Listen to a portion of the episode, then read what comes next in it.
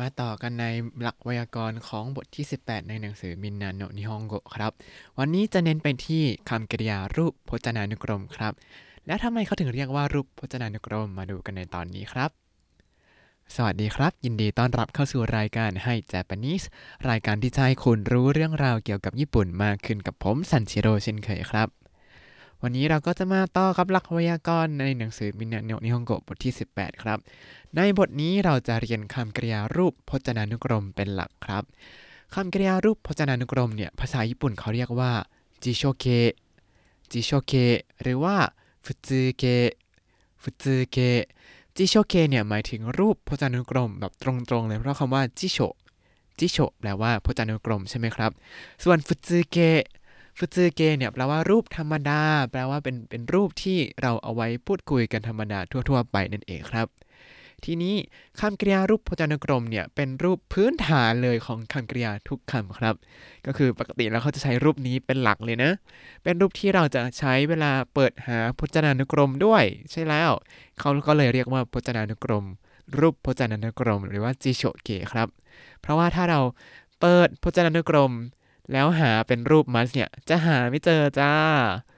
แล้วไม่ว่าพจนานุกรมนั้นจะเป็นเล่มหรือว่าเป็นพจนานุกรมออนไลน์เนี่ยเขาก็ต้องใช้รูปนี้เปิดหมดเลยครับ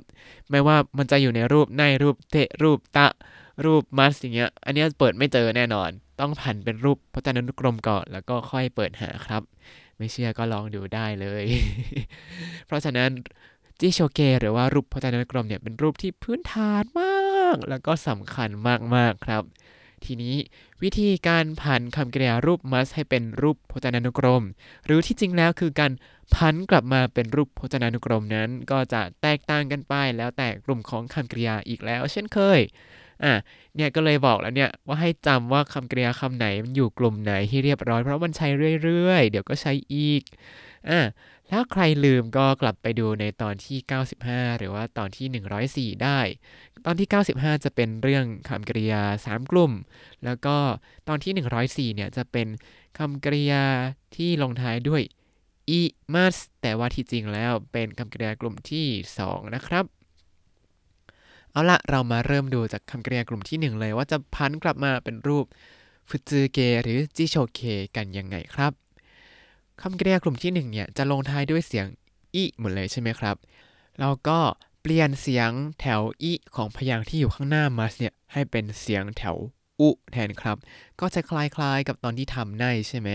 ก็คือเปลี่ยนเสียงอิหน้ามัสเป็นเสียงอะแล้วเติมใน แต่คำกริยารูปพจนานุกรมนั้น แค่เปลี่ยนเสียงอิข้างหน้ามัสเป็นเสียงอุแล้วก็ไม่ต้องเติมอะไรแล้วครับอะถ้าพูดอาจจะงงๆ เรามาดูตัวอย่างดีกว่าครับ คากิมัสคากิมัสที่แปลว่าเขียนเนี่ย เราก็เห็นว่าอะข้างหน้ามัสคือเสียงคิเปลี่ยนเสียงคิให้เป็นเสียงแถวอุ ก็จะกลายเป็นคุใช่ไหมครับ แล้วก็ไม่ต้องเติมอะไรแล้ว จากคากิมัสก็เลยกลายเป็นคากุคากุอ่า นี่เราก็ได้รูปจิโชเกหรือฟุจืเกเรียบร้อยแล้ว ก็ไปเปิดหาในพจนานุกรมได้เลยครับ ต่อมาคำว่าอิกิมัส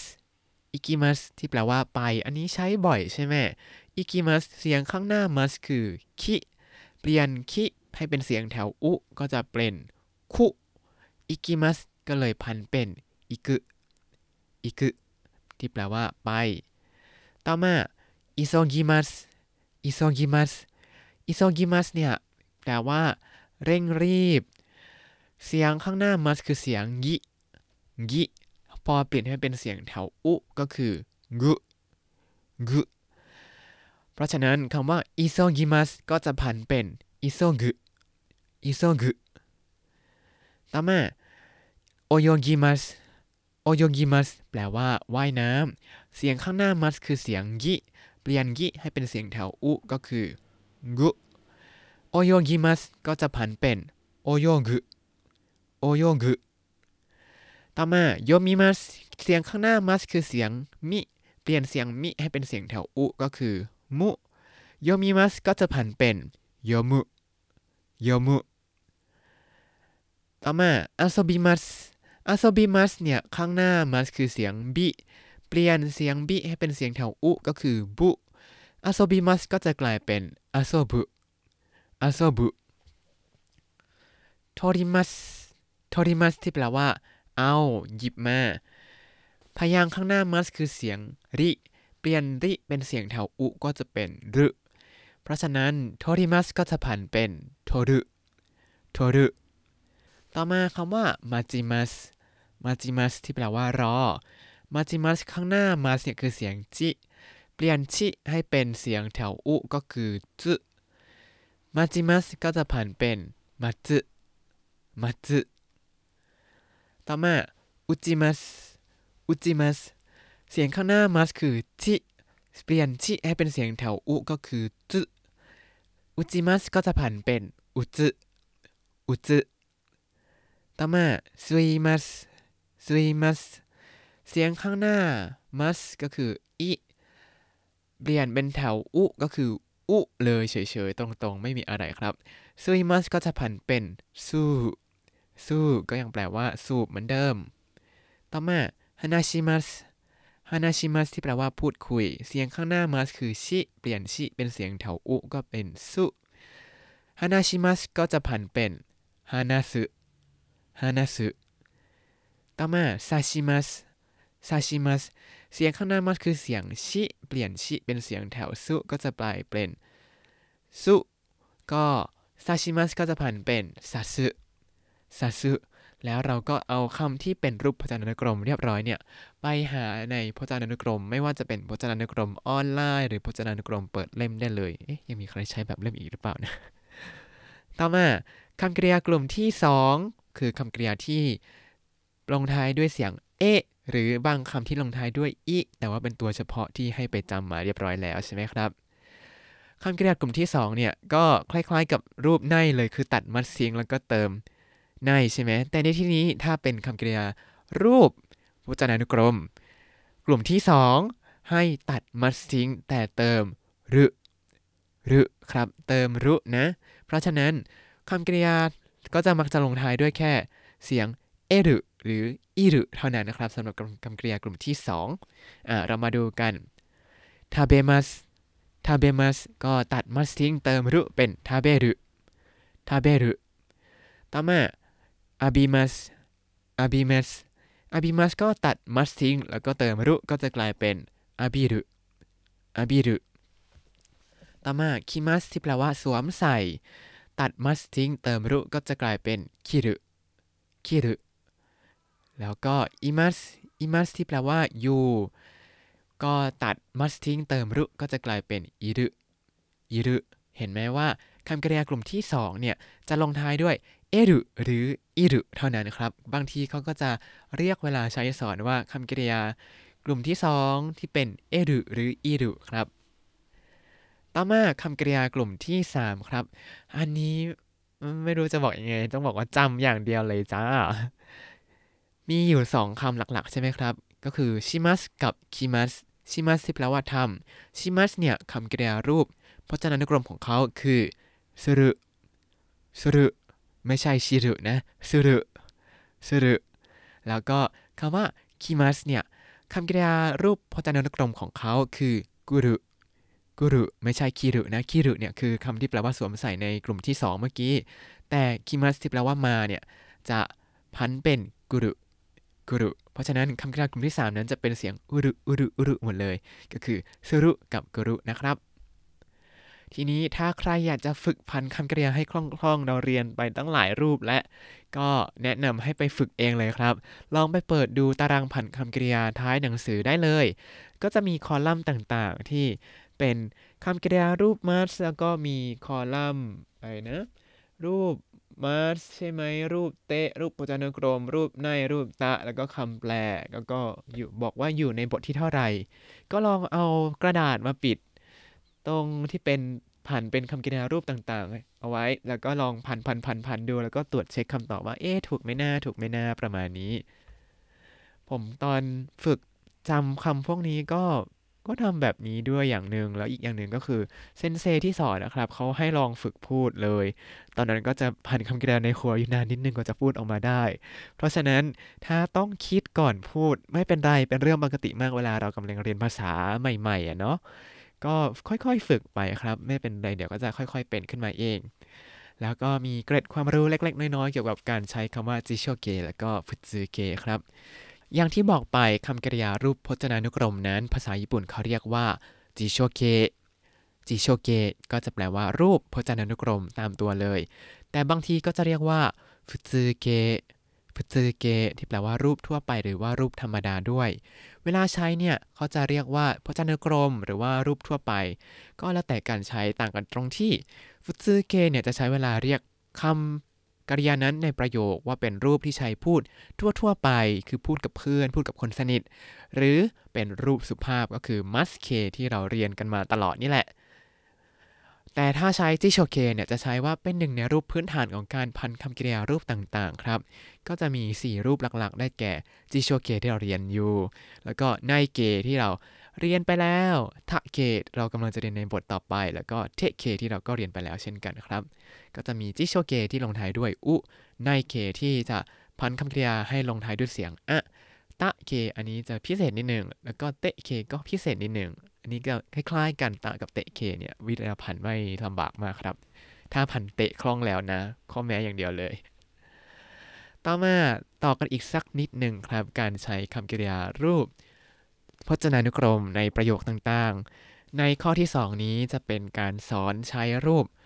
กะเดกิมัสกะเดกิมัสแปลว่าสามารถทำอะไรบางอย่างได้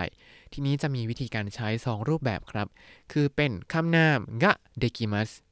คำนามกะเดกิมัสหรือว่าคำกริยารูปพจนานุกรมบวกด้วยโคโตะแล้วก็ตามด้วยกะเดกิมัสก็จะกลายเป็นคำกริยารูปพจนานุกรม ตามด้วยโคโตะกะเดกิมัสความหมายเหมือนกันเลยคือสามารถทำได้ สามารถเป็นไปได้ทำได้คำว่าเดกิมัสเดกิมัสหรือรูปพจนานุกรมของเขาคือเดกิรุครับเดกิมัสหรือว่าเดกิรุเนี่ยเป็นคำกริยาที่ใช้แสดงความสามารถ ที่บุคคลกระทำได้ แต่ที่จริงแล้วรวมถึงสัตว์และก็สิ่งของหมายถึงเครื่องใช้ต่างๆ สามารถทำได้ด้วยนะ หรือว่าการกระทำอย่างใดอย่างหนึ่งที่อาจจะเกิดขึ้นหรือเป็นไปได้นั่นเอง กรรมของเดกิมัสเนี่ยจะชี้ด้วยคำช่วยกะอ่าเพราะมันอยู่ข้างหน้านั่นเองครับ ส่วนรายละเอียดความสามารถหรือความเป็นไปได้นั้นจะบอกด้วยคำนามหรือคำกริยารูปพจนานุกรม แล้วตามด้วยโคโตะนะครับ ก็คือถ้าจะใช้คำนามเนี่ยก็ใช้คำนามกะเดกิมัสได้เลย แต่ถ้าจะใช้คำกริยารูปพจนานุกรม ก็ต้องตามด้วยโคโตะกะเดกิมัสนะครับ ต่อมาทีนี้เราจะมาดูวิธีการใช้ในกรณีของคำนามกันก่อนครับคำนามที่จะใช้ได้เนี่ยมักจะเป็นคำนามที่แสดงกริยาการเคลื่อนไหวต่างๆ ก็คือพวกอาการนามบวกสรุทั้งหลายที่เราเรียนเรียนกันมา อย่างเช่นคำว่าอะไรบ้าง อุนเตนสรุ ไคโมโนสรุสกีโยสรุด้านสิวสรุคำนามพวกนี้ไม่ต้องใส่สรุมานะ แต่เป็นอุนเตนกะเดกิรุไคโมโนกะเดกิรุสกีกะเดกิรุหรือว่าด้านสือกะเดกิรุได้เลย หรือเป็นคำนามที่แสดงถึงการใช้ทักษะต่างๆ ต้องฝึกฝนอย่างมากเลยกว่าจะทำได้เนี่ย อย่างเช่นอะไรนิฮงโกคำนี้เนี่ยเอาไปเลยนิฮงโก ภาษาญี่ปุ่น หรือถ้าต้องฝึกซ้อมเยอะๆ ก็อย่างเช่นพิอาโนพิอาโนเวลาใช้ก็นิฮงโกะเดกิรุ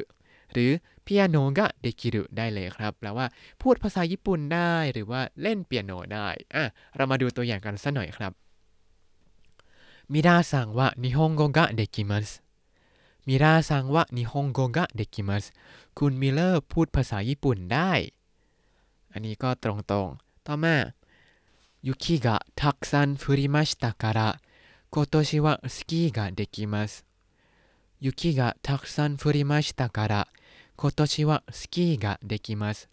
ปีนี้เล่นสกีได้เพราะหิมะตกมาก